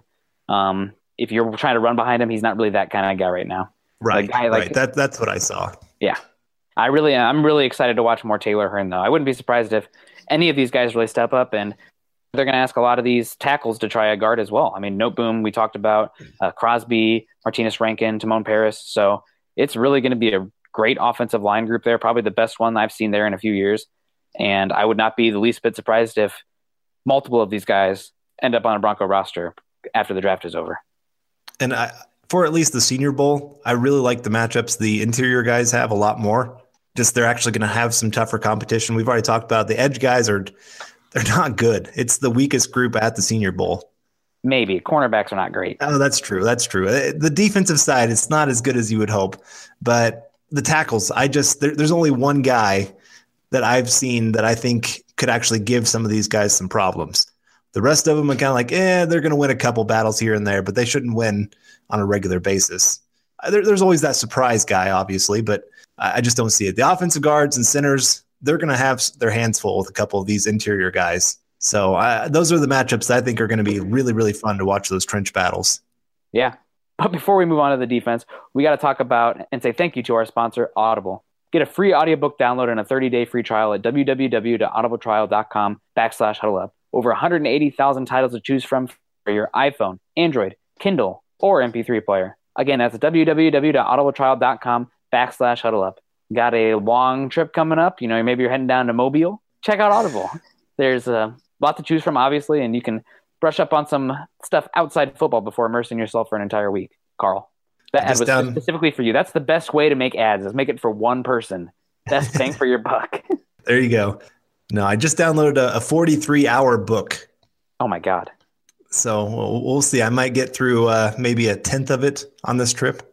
The history of the written word. okay, back to back to football. Enough bad jokes. Yeah. Uh, defensive ends in this class. Uh, I think it's an okay class. There are some interesting names here, but I think in general the, the edge class for the 2018 draft is underwhelming and kind of unfortunate because you always like to stock up on edge guys. But we'll talk about that more and we'll get into it a little bit more as we get closer to the draft. But Andrew Brown, kind of more of a 3 4 defensive end type from Virginia, 6'4, 285 pounds. Marcus Davenport, who's a guy that some of the bigger draft media people have been hyping up recently. Pretty good athlete from Texas El Paso, listed 6'7, 255. We'll see if that measurement holds up. Duke Ejiofor from Wake Forest. Wake Forest actually has a couple interesting defensive prospects in this class, but he's the only senior that'll be here. More of a 4 3 guy, 6'4, 275. Kyle Fitts from Utah, 6'4, 260. Uh, Jalen Holmes, one of those OSU guys, was more of a backup, 6'5, 270. Harold Landry, who's a guy who was potentially talked about Edge One prior to the season, will be there. So that's a pretty good get for the Senior Bowl. Uh, there, uh, 6'3", 250. Tyquan Lewis, another Ohio State edge, 6'4", 265. Uh, hard name to pronounce, but a guy that I've said a few times on here. Ogbonnia Okoronkwo from Oklahoma, edge rusher there, probably the most celebrated defensive player on that side of the ball for Oklahoma. And an interesting guy here, Kemoko Turay from Rutgers, flashed a bit when he was younger, 6'5", 252. I think he has some pretty good potential, especially in that 3 4 defense going forward. And then on the defensive tackle side, we have Da'Shawn Hand, kind of the same size as Andrew Brown, 6'4, 288, Alabama. BJ Hill, NC State, a bigger guy, 6'4, 315. Maurice Hurst, who some thinks the first round defensive tackle, 6'2, 282. Justin Jones, another NC State guy. Just added today, Christian LaCouture from LSU, 6'5, 300, kind of that 3 4 size. Derrick Nnadi from Florida State, who's been pretty solid there, his career at Tallahassee. Harrison Phillips, an interesting guy. Actually, I think he's a redshirt junior, but uh, qualified in time, had all his credits in from Stanford, uh, 6'4, 295. And then Nathan Shepherd from Fort Hays State, uh, another big, long guy, 6'5, 300. So an okay defensive line class. I don't think it matches up player for player with the offensive line class, but there are some interesting names here. And Eric, I'm gonna kick it off to you. Any of these guys that you are most looking forward to? I mean, there's there's definitely some names here to look for. Obviously, I'm that small school guy, so the small school defensive guys, they always catch my eye. They're always guys that I root for. Nathan Shepherd, I haven't watched him yet, but I'm going to go and try and find some stuff either later tonight or tomorrow. Uh, I've heard some really positive stuff about him. Uh, Marcus Davenport, he's a guy who is ath- athletics upside out your ears. Like this guy is so much upside. It's just a matter of getting him there. Um, the Wake Forest defensive end, he's a guy that I've watched quite a bit of and I actually like a lot. Um, not a fit for Denver unless they want to switch up their defensive scheme. I don't see him being able to rush the edge um, standing up, but get his hand in the dirt and he's going to be pretty solid. Kyle Fitts, talked to somebody who went to Utah about him and guess he's a really nice guy. Uh, I'm going to be curious to see if he can give some of the offensive linemen some fits during the practice. uh, Ohio State University, obviously, those guys, like they got to catch your eye. It's, Ohio State has a pretty, pretty uh, well known thing for developing talent, and so obviously you want to see how Jalen Holmes and Tyquan Lewis do. The word, Landry, is, the word you're looking for is reputation. Yes, reputation. Yes. That is the word I was looking for. Continue. Happy birthday. Continue. Thank you. Harold Landry, as you said, a lot of people were talking about him as edge one. He was a guy that people were talking about as being one of the top five edges last year. I never saw it. I up until he decided to return last year, obviously there are arguing with people that I don't think he should go before round three. This year, I don't really disagree with my sentiment. I there's just something about his game that seems off to me. Something with the technique, can't really pinpoint limited. what. It's limited. What? He's limited. He pretty much has to bend that corner to get around with a speed rush. And if he doesn't do that, he's washed out of the player, doesn't have a counter across the face, doesn't really have a repertoire of power moves. Carl and I were talking yeah, about this earlier. I mean, we'll, we'll we won't spend too much time on it, but he just kind of reminds us of the uh, the B version of Shane Ray. I think he's less explosive, yeah. less hair on fire. Shane Ray. Yeah, there's definitely a lack of pass rush moves to him, but that that's something that you can always see people work on. There's guys in the NFL that work with that. You have your other pass rushers and with somebody with Von Miller, I'm sure he would work with him. But it's specifically, there's something with the technique that just seems really, really off that really irks me with him. So that's why I wouldn't personally take him before that. Then if you want to add in the the limited player, I don't like him against the run. Doesn't have those pass rush moves. Like I just not a big fan of it. Double O, this is a guy. He's an edge. I'm so tired of people saying arguing about where do you want to play him at. This guy's an edge. Period. Let him be there. Let him attack. You'll be happy. Like his game a lot. Um, I w- was originally watching Big Oklahoma nose tackle, who he de- he ended up declaring for the draft. I was watching through him at a request of somebody, and I know who Double O was, so obviously I knew what I was getting into. But it was so hard to focus because Double O just kept wrecking it. Um, the Rutgers guy, I don't know anything about really. Hand, I guess he was like a top recruit or former number one recruit or something like that, and he's just been a disappointment. There's a lot of talk that he won't even get drafted. Um, curious to see if he can do something to kind of change that narrative about him. That maybe there is something there that's hidden. Maurice Hurst, I've watched a little bit on. I don't get the first round talk with him personally. Um, Very scheme specific. Like Yeah, if you and then- small three four or small four three three technique type that can you know explode out of his stance and everything. I, I get Yeah. it, but that's not that's not my type of defensive lineman, so I'm not Yeah, as with- high on him. with the way the NFL's going, you want versatile players, and I don't see that with him. But additionally, and I hate I hate saying this, there is a really bad reputation of Michigan defensive linemen entering the NFL. Now, I do my best to avoid that narrative and stuff like that, but there is something about Hurst that just reminds me of all those other guys who've gone onto the NFL and failed. Just don't know what it is. Again, can't pinpoint it, but I don't like it. I think, as you said, I think he's just stuck in one spot. I don't think he can be a five tech whatsoever. Obviously, you don't want to move him inside and be that zero one nose tackle. He's stuck as a three tech and a five and a three four front. That's not first round player. I would say that if a player had 15 sacks on a season, but if he is just a stuck in one spot on that defensive line, I will not agree with him being a first round player or on the defensive line. Just no, I, I can't get on board with that because versatility is the key to the game of the NFL nowadays. You got to have these defensive linemen who can play multiple spots because you're always changing your packages around, always moving them around. Um, Justin Jones and Christian Kuchie. Kuchie Yes. are two guys that I haven't watched, so I don't know anything about them. Um, Derrick Nnadi, this was a guy who last year, if I remember right, was being talked as that borderline first or second round player. Um, I went through and watched the tape then. I didn't see it now. This year, I don't think was as good as last year. I think he's looking as like a third or fourth round pick, but he looks to be that five tech that you want in your base three four looks. He looked better against the run than rushing the passer, but he looked like he had enough in him to provide a somewhat consistent pass rush. He's not the not set to be that lone starter at the five tech. He has to be put in a rotation, which works for Denver with what they have and the depth they have at the defensive line. Harrison Phillips, I'm trying to figure out why he's not being talked about more. There, I, there's other talent on that Stanford defensive line, but this guy always flashes for me. Was flashed consistently. I actually like this group a lot. There's obviously eh, there is a lack of talent. A lot of these guys are more project players for the NFL than the offensive line. So it's going to be curious to see how they answer the call because even people that are in the NFL, they're talking about how this is a lopsided matchup for the offensive line. So I want to see these guys answer the call because when you have that imbalance, there was a few years ago where the cornerback class was fantastic and the wide receiver class was kind of a lot worse, and the receivers stuck it to the corners. They one of them mentioned that oh we heard about it how we weren't a good group and one of the coaches told us that and so we just turned around and just gave it our all. So I kind of hope that I see something like that again this year. When you see that, you ob- you obviously gravitate towards the players who have that chip on their shoulder.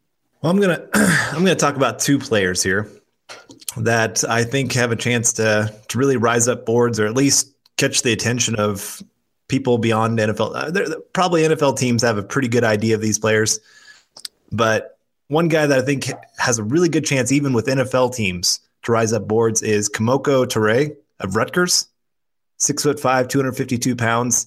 This guy is, at least when I watched him, he was an athletic freak. I watched him one time with a pretty speedy running back He was in man coverage and it looked like he'd gotten beat. He was at a standstill almost, and running back ran right by him.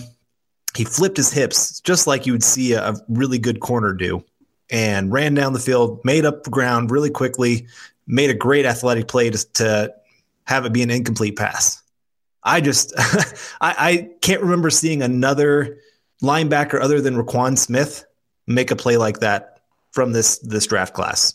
I was so impressed. He can also get after the quarterback. Obviously, they have him as edge for the for the Senior Bowl, but I think they're probably going to play him as some off ball linebacker too because he did a lot of that at the Rutgers. It, it was, I, it's kind of like I'm trying to remember uh, a guy that we're going to talk about here in just a little bit that I really like, and I want to probably make up for uh, something that I said about him earlier. But Uchenna Nwosu of USC, I think the Rutgers team, their coaches didn't always know how to use Turay because they're going, we have this athletic piece and we want to play him everywhere. and he, he, obviously can't do that. So they just need to, to work better to commit to is he going to get after the quarterback? Is he going to drop back in coverage? But at the same time, maybe that's going to help his draft stock because he has that versatility to be able to do a little bit of everything. But uh, again, just a guy I'm excited to see. I learned a little bit about him. He didn't start playing football until his senior year of high school. And his very first year in high school, he goes out there and has 19 and a half sacks. Never played the game. Just, oh, go get after the quarterback. Okay. and he goes out there and has 19 and a half sacks. So again, this guy, I think the best years of his football career are ahead of him if he can stay healthy. He's dealt with a lot of injuries, and I'm sure a lot of teams will drop him because of that. But the other guy I want to talk about, Harrison Phillips. Kind of like Eric said, this guy is not getting talked about enough. Six foot four, 295 pounds. He looks long. He's strong. He has an incredible swim move. I love watching his swim move. It, it, just seems to work every single time for him to go make plays. And what did he have this year? 105 tackles from the the defense 108 from the defensive tackle position. He had something like 18 and a half tackles for loss or something. I mean, it was just uh, amazing numbers for for a defensive tackle. This guy has great awareness. He always has an idea where the ball is at. He's just making plays every single game, and he just flashes left and right. And so, I, I'm excited to see him. I think he's a guy that could really go out there and win a lot of these battles. And kind of surprise some of those interior guys with with how well he can get after things. He plays a little high. That that was my big negative remark when I was watching him. There's just so many times that his very first step is to to stand straight up. Yeah. And and he'll get pushed back whenever he does that. He lo- when he loses the leverage battle, he doesn't have the power to to hold up. And so just needs to learn how to fire off a little bit lower. I'm excited to see him get with some NFL coaches and have them really get after him on that. I, I I would love to see him on the the Bronco squad and just see Bill Kollar get after this guy for standing up. But I think if you get that corrected, the sky's the limit with this kid. I've heard some in the bigger draft media say that he they kind of remind him of Kyle Williams from Buffalo, where he's not the best rangy, like moving laterally across the line. But if you get him up against a couple offensive linemen, he has a chance to wreck that gap and can make plays at that point of attack, at the mesh point. So I like Harrison a lot. And a guy that he's coming off an injury, did not have the best year the last two seasons, but his sophomore year he was great. Uh, last year he was not great because he had an ACL injury, and this year he didn't look the best because of still coming off that ACL injury. He's having some issues. I think it happened like the very end of his junior year. But Christian LaCouture from LSU, 6'5", 300. And his sophomore tape, I went back to go find some just to see if he looked like a different player. And he's long, uh, great motor, uh, plays with good hands and a guy that you know you can take a late round flyer on him if his if he passes the medical checks is somebody that scheme fit and also a guy that all reports are was a grade A plus person the locker room one of those guys who's a coach on the field and they gave him the number 18 at LSU which apparently is a, a big deal they only give that number to a defensive lineman every once in a while to you know got to be a team leader and so he's a guy that I'm excited to see and Nathan Shepherd, I did actually see a little bit of Nathan Shepherd.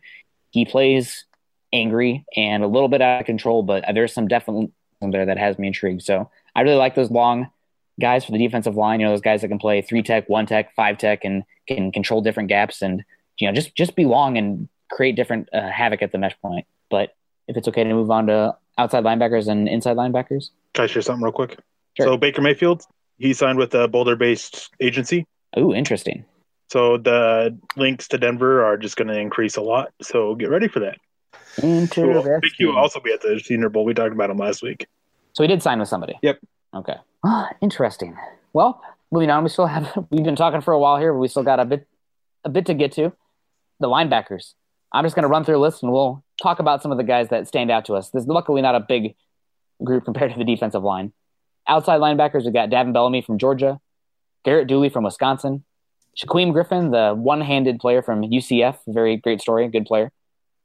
Marquis Haynes from Ole Miss, Uchenna Nwosu, who's somebody that Carl just mentioned recently, and Fred Warner from BYU. And the more of the inside linebacker guys, we got Nick DeLuca from North Dakota State, Rashaan Evans from Alabama. That's a pretty big piece for the Senior Bowl, high high profile prospect there.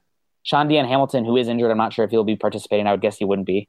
Uh, Micah Kiser from Virginia, Darius Leonard from South Carolina State, a smaller school guy, Mike McCray from Michigan, Skai Moore from South Carolina, Dorian O'Daniel from Clemson, Miles Pierce from the Citadel, and Trey Williams from Auburn. And Carl, I know that you just talked about Nwosu. I, you said that you're coming around a little bit more on Nwosu, right?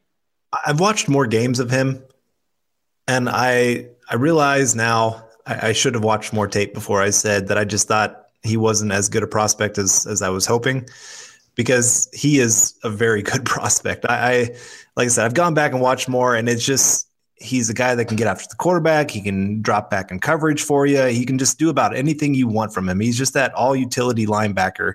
And we, we've talked about it on this show before. Versatility is so huge in the NFL. And when you can just kind of plug and play this guy wherever you want, kind of like last year with your your draft crush, uh, what was what was his name? Yeah, Haason Reddick. He's not as athletic. He's not as explosive, but but that all around ability just to do anything that you ask him to do, he's there. And I again, he's another guy that I think he's just beginning to scratch the surface of what he could do. I don't think USC did him a whole lot of favors. We, we've talked about it a little bit also on the show of there's sometimes players where they move around so many different positions that they never really master one. And so then you're you're almost doing them a disservice in, in doing that. Derwin James, we talked about that with him a little bit. And I think is a little bit in that same same area. So he I think he's just scratching the surface with his ability. And I just can't wait to see him there at the the senior bowl and see him just really I, I full hardly expect him just to shine at the at the game. Yeah, I like him a lot as well. You talked about Haason Reddick, the guy that I'm interested in potentially making that move from that primary edge rusher to off ball. You know, people say you don't want to do it with Ogbonnia Okoronkwo. I agree with that, but the guy that I think has that potential tools to do that, athletic wise, and can still rush the passer as a great athlete, Marquis Haynes from Ole Miss. I really like him as an athletic profile. He moves pretty well. I'm curious to see what he'll do with his back to the ball, playing more in coverage at the Senior Bowl. But from what I see, he is a really good athlete with size and versatile. And I wouldn't be surprised at all if he's a type that rises a lot through this process when coaches can get him and put him in different spots and see that he really just is a great uh, raw tool of athleticism. I really do like Garrett Dooley as well. Those Wisconsin edge guys are interesting. I feel like Wisconsin, they don't really they disguise packages, but they don't ask their edges to get after the quarterback as much as an NFL edge would. They're more about containing that edge from the run game, which makes sense in the Big Ten. So Dooley, well, I'm interested to see how he'll do because Wisconsin's been churning out some good edge rushers. Bellamy is a little bit disheartening. I wish it'd be Lorenzo Carter here. Maybe he might be a late invite or add still. We'll see, but Bellamy is, you know, he's kind of, man, he has that size though and can be that 3 4 edge rusher. And Griffin, I love Shaquem Griffin, the story. 6'1, 223, and probably a late round draft pick. Great story. I mean, if you're looking for that special teams, leader, you know, backup linebacker at the end of the draft, I think that's a great spot for him. But not, I'm not huge on him. I like what I saw from Nick DeLuca. I think if the Broncos do lose Todd Davis, that's kind of a guy that would fill that role, more of that inside strong linebacker that's going to come off and pass down. So he can do that. Same with Micah Kiser, although he's I'm not really that big on Micah Kiser. I love that's, what I see from Rashaan Evans. Oops, sorry, go ahead. That's what I was thinking when I saw Kiser was Todd Davis. Yeah, just the guy that's going to make a lot of tackles. He's very strong. He's going to come downhill. He's going to make some plays for you. And I just, yeah, that just seemed to be my comparison for him. Yeah, absolutely. That's that's what I've seen as well. And there are some interesting coverage backers in this class. Skai Moore has been a guy who he was injured last year. I thought maybe he was going to come out, but that injury held him off. He's smaller as well, 6'2", 218, but I think he, I think he had like eight interceptions over his career or something ridiculous for a linebacker. Maybe even more than that. He's been a great coverage guy and he comes downhill and wraps up pretty well. He's just he's just small. And same thing with a guy, Dorian O'Daniel, who's a linebacker from Clemson, 6'1, 220. Again, small, but I think the NFL is changing. You got to have these linebackers that can match up with running backs and tight ends in the pass game. I mean, that's just that's how teams are killing the Broncos, and you got to have those linebackers that can do that. And Dorian O'Daniel is a guy that I think can fill that role very nicely, be that sub package linebacker coverage type. So it's an interesting group, and we've been talking the whole time, so you better let the birthday boy in here have a little bit of say on the linebackers. My birthday was yesterday, not today. You're still the birthday boy. It's your birthday week. um, I actually haven't done a lot on the linebacker class as a whole. The linebackers I have seen, they're normally guys who are kind of rushing the passer. Um, I agree with Haynes though, what you said about him and kind of being moved in inside and that Haason Reddick kind of player. Griffin, I like a little bit. I, there's some talent there that maybe he can contribute it as a ba- contribute as a backup rush linebacker. Obviously, there's going to be some concerns because of his whole situation and his story, but I would love to see him succeed just because of that story. Like even more inspiration. Um, as for the inside linebackers, obviously Evans, he's my number two inside linebacker. Uh, he's pretty much cemented there. Um, he may be able to close the gap a little bit more to Smith if he ends up showing well. So obviously, I want to see that. I'm not a fan of Micah Kiser. I don't really see him as a draftable player, mm. just because of meh. what he's meh. Yeah, he's, he's just very meh he's very mad. And with the way the NFL is going, I don't see him really fitting in. I don't see him fitting in enough for a team to take a risk on him in the draft. Um, you guys mentioned Todd Davis, but there were a couple other players. I want to say from Michigan State, Riley and Max Bullough. Oh yeah, Bullough. Bullough. Yeah. yeah. Um, they were this. They he reminds me of them a little of that coming downhill, attacking, not so good in coverage. And I just actually watched Hard Knocks, and one of the reasons why Tampa Bay didn't keep Riley was because of his issues in coverage. And with Kiser that way, obviously teams know that hey, you got to be able to cover it even more so nowadays. You can't just get by on your run defense. Gone are the days of those type of linebackers. So obviously there's a big issue there. Um, Dorian O'Daniel, Skai Moore, and Darius Leonard? No. And Garrett Dooley, those are three guys that I actually really want to see on the Senior Bowl stage. What I watched a little bit of tape on them, and they were intriguing, but not enough to really pinpoint a spot for them just yet for me. So I'm curious to see how they can do it on the bigger stage. The rest of the guys I haven't really touched up on, so I don't really have much. I can't really say much on them. Yeah, I feel like the back seven, the linebackers and the cornerbacks and the safeties, those are guys that I am more interested in hindsight wise. Like if I didn't know about them coming in, I don't normally spend too much time, especially because normally and cornerbacks and safeties are underclassmen. I feel like that's a pretty common trend. So how these guys do makes them relevant and then makes me or makes me want to allot some time to check them out. You know, it's validating. All right, well, moving on to the secondary here, we have a big group of cornerbacks, 16 so far, and seven safeties. So I'll just list them out and we'll come back and cover some of them. We have Anthony Averett from Alabama, played well in the national championship game. Christian Campbell, who's a guy that I thought played pretty well in the Fiesta Bowl for Penn State, good size. Duke Dawson, one of the better nickel backs in this class, I would say. Potentially, he's going to be an inside guy, not the biggest.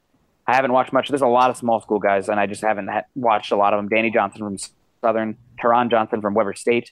Michael Joseph from Dubuque. So I'm I'm pulling for him because Dubuque's about an hour from where I'm at right now. So that's cool to see a Division three guy from that school do well. Kameron Kelly, a big cornerback from San Diego State at two. There's some talk about him moving to safety. Jamarcus King, who I remember standing out a lot. I think he had two picks in that game where South Carolina had five uh, takeaways against Michigan in the fourth quarter. Cameron Moore from BC. Siran Neal, another small school guy, Jackson State. Darius Phillips from WMU, who's somebody that we can talk about here. He's had some had some big games. MJ Stewart from North Carolina. Ardon Sullivan from Georgia State, another small school guy. Demontre Wade from Georgia State, another small school guy. Levi Wallace, a guy who's done well for Alabama down the stretch, a walk on, pretty interesting story. And another BC guy with some good size. So I'm I'm interested to check out these BC guys. I think that's something that if they do well, I'm going to be trusting call to watch the uh, the wide receivers and the cornerbacks, but Isaac Yiadom from BC, six one, interesting guy. I like the safety class a little bit more. Marcus Allen from Penn State's been a guy that had some up and downs. Quin Blanding from Virginia, Trayvon Henderson, a guy from Hawaii I have not seen much of yet. Tray Matthews, an Auburn guy, which looking back, I should have seen him more. I didn't. He's he's been pretty good on the tape from what I remember. Jeremy Reaves from South Alabama, smaller school guy, I haven't seen yet so much. Armani Watts from TAMU, who many thought would come out last year, potentially a day two pick last year.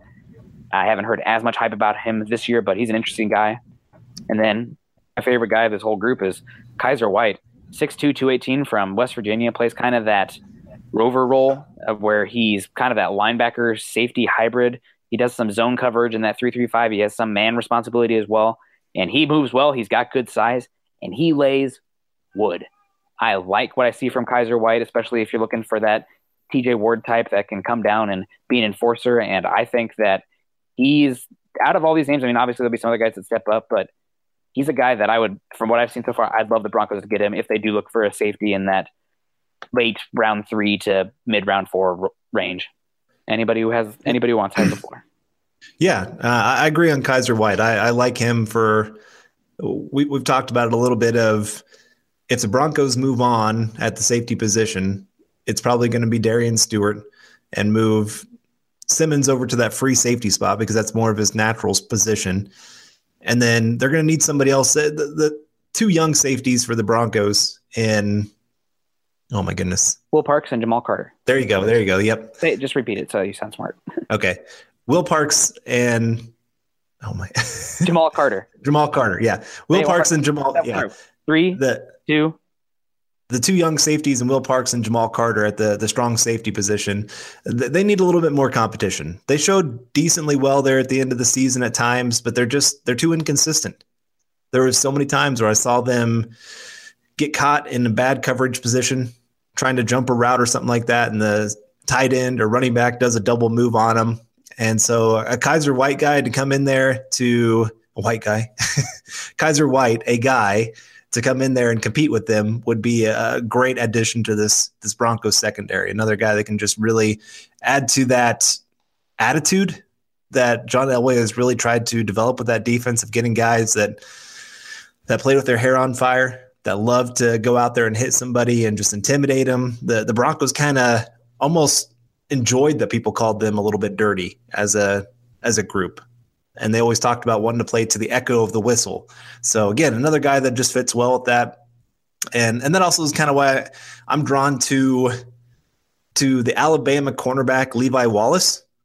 I absolutely love this guy, and at least here at the end of the season for Alabama. And six foot, 183 pounds. This guy was not afraid to mix it up with with 6'5, 220 pound wide receivers at times and and just he was great with his hands. I thought he had a great punch uh, to kind of throw off the the timing of routes. The thing I really want to see with him at the the Senior Bowl is can he play that off zone coverage and that off man coverage? He, d- he just didn't do it a whole lot there at Alabama. They love their cornerbacks to get up there and be aggressive and and trust their pass rush is going to get there before a wide receiver can get off of that press man coverage. But I, I just love his. He's got pretty good hip flip, pretty good athleticism. He's not top end. He's not going to be that guy that's going to go out there and run a four three forty. But I, I think he's got enough of a game that some teams are going to be very very intrigued with what he brings to the table. There's a few names that really stand out. A lot of these guys I haven't done much work on. Um, defensive backs are normally what I get to last, and I just haven't really Same. taken the time to get there yet. Um, Neal from Jacksonville State, though, this is a guy that I was told to watch in November, and I had somebody send me a little clip of him, and I was impressed. I managed to find a game of his. I watched it, and I was still impressed. This is a guy that I can see kind of rising up the boards and making an impact from a small school, kind of like um, Kevin Byard from Middle Tennessee a few years ago. He went on to get drafted by the Tennessee Titans in the third round, I think it was, and he had what seven or eight interceptions this year. He really, really tore it up, and just played great. And I can see Neal kind of doing that same kind of having that same kind of season. There's just a lot to like with him. He comes down, he hits hard, He's really good in coverage. He's not afraid to mix it up in the run game. Just, I really love his game a lot. And then there's Darius Phillips. And Yes. what's so enticing about him is he did three things for Western Michigan played cornerback, played receiver, and was re- a returner. And cornerback is where it seems like that he's going to be at in the NFL, cornerback and returner. But I have talked to a few teams who they've thought about using him in a variety of ways on both sides of the ball and on special teams. He just has that skill set that you can really just use and use. Don't He's have electric. to play him in just one spot. Yeah, he's electric. He's that guy that you want the ball in their hands because he can do something with it. Did you see him in that Michigan State game? I have did not know. I haven't seen that one yet. I think he had three touchdowns in three different ways. I think he had a kickoff return for a touchdown, a fumble recovery for a touchdown, and an interception for a touchdown. He almost had a punt return for a touchdown too. Which I mean, that's that's a what do you what would you call that? Did he hit for the cycle? Another baseball reference. We're bringing it back. You can tell it's the off season. He's somebody. He's not the longest. He'll probably be a nickelback, but he's he's explosive. He's electric with the ball in his hands. And if you're looking for, you know, the Broncos have Chris Harris who can play inside outside. Roby's probably going to be more of a boundary guy going forward. They could add a, a third cornerback that could be more of that electric special teams guy that can come in and play that third or fourth cornerback role. So I like Phillips a lot, and yeah, it's a it's a pretty good group. I'm I'm interested to see how these guys sort out, especially the small school guys. A lot of times, senior bowls, like we talked about, the cornerbacks, the safeties, the juniors are normally the high picks. I mean, looking at the class this year, the best guys, you know, you have Jaire Alexander, Denzel Ward, Joshua Jackson. I mean, they're they're all underclassmen. So Minkah Fitzpatrick, Derwin James. So that's that's just how the secondary is with today's draft landscape, NFL landscape. So it's definitely going to be a chance for the wide receivers that we touched on last week and some of these other guys to stand out. So it'll be interesting. And again, the Broncos got a chance to look at some guys here, and wouldn't be surprised if one of these guys is on the team because they got a firsthand look. And I think the Broncos have more need for secondary than people think. I mean, granted, I'm counting Langley more as that cornerback for special teams Kayvon Webster guy. He could take a big step next year, hopefully. Fingers crossed. But they definitely have a need for potentially a safety role or maybe even another cornerback with Talib being questionable going forward. As for Darius Phillips, he had two touchdowns in that Michigan State game, Oh, and okay. they, he accounted for both touchdowns that game. They only put up 14 points, and he That's was right. both of them. But another one that I wanted to talk about was one of the smaller school guys, and it was Taron Johnson. This is a guy who I heard quite a bit about, and multiple scouts have told me is watch it, watch him, watch him, watch him. This is a guy that I guess is he's smaller. He's listed at 5'10, 195, but they feel that he can be that outside boundary corner just because of his play style. Kind of be like um, one comparison that I had thrown my way was Brent Grimes without the crazy wife. So and uh, that he just he's got good hops to him that he can get up and really challenge these big tall receivers at the high point. He can make lay out and contest the catches if they get separation. He's just that mentality that he has, and he has a chip on his shoulder because of something that happened in his childhood. I haven't been able to figure out what, so it might not be a topic that many people know about. But there was something that happened that he has a chip on his shoulder, and that he wants to go to the NFL and he wants to make it. He wants to succeed because he wants to prove people wrong. Because one thing is that he has been told all of his life that he can't do this, from what I've been told. And when you hear that, they get a chip on their shoulder. Chris Harris. I'm not sure many Bronco fans know the story of why Chris Harris went undrafted. During the scout process, the coach continued to bash him, said Huh. all these things about Chris Harris that were inaccurate. I can't remember if it was the head coach, the defensive coordinator, or the position coach or something, but there was a coach who sat there and just badmouthed Chris Harris, said all these things about him. And Chris Harris uses that as fuel. Taron Johnson, he, I can see him do that. I haven't dug on his tape, but from what I hear, there's just a lot to like about it. And the other one was one of the BC kids. I can't remember which one, but I had a guy who's he's known in the NFL for his scouting of defensive backs. He's pretty highly thought of for his ability to find talent there. and he texted me and he told me that this kid is special. I Hmm. can't remember which BC kid it is though, but there was one. I just remember that it was one of them. I want to say that it was more, but I'm not 100% sure. He just said that one of them's special. One of them's going to be playing on Sundays, and he's going to be a starter in the NFL for a while. Well, maybe So, he'll I'm separate curious- himself. I'm curious to see it. Yeah, just that if he'll separate himself at the Senior Bowl. Yeah. As for the safeties, I haven't touched on them. Armani Watts, you said last year that he had a lot of hype. I don't recall the hype there, but I was never a fan of him. I do remember watching him for last year. And then um, Kyzir White, he's probably the more enticing safety of the group just because of his ability and everything. And you guys have touched on him a lot. But of the group, Kyzir White's the one that I really want to see. And then part of me really wants to see Marcus Allen. Yeah. What I have seen of his tape, I liked a little bit. So the rest of the guys, if I've touched on them, it didn't leave an impression.